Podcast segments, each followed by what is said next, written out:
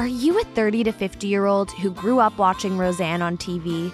Are you a Gen Z and only know her as that crazy that got canceled? You might think you know the true story of Roseanne Barr and one of the most successful and progressive shows of its time.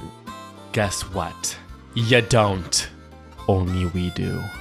Did you know Roseanne featured the first gay marriage on TV?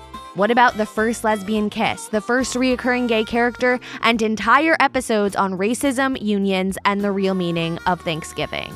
We cover all of this and more in our new podcast, Chicken Shirt, the world's only Roseanne rewatch. Hosted by me, Sarah Gabrielli. And me, Alvaro Chavez. Follow us at Chicken Shirt Podcast and catch new episodes every Thursday wherever you get your podcasts.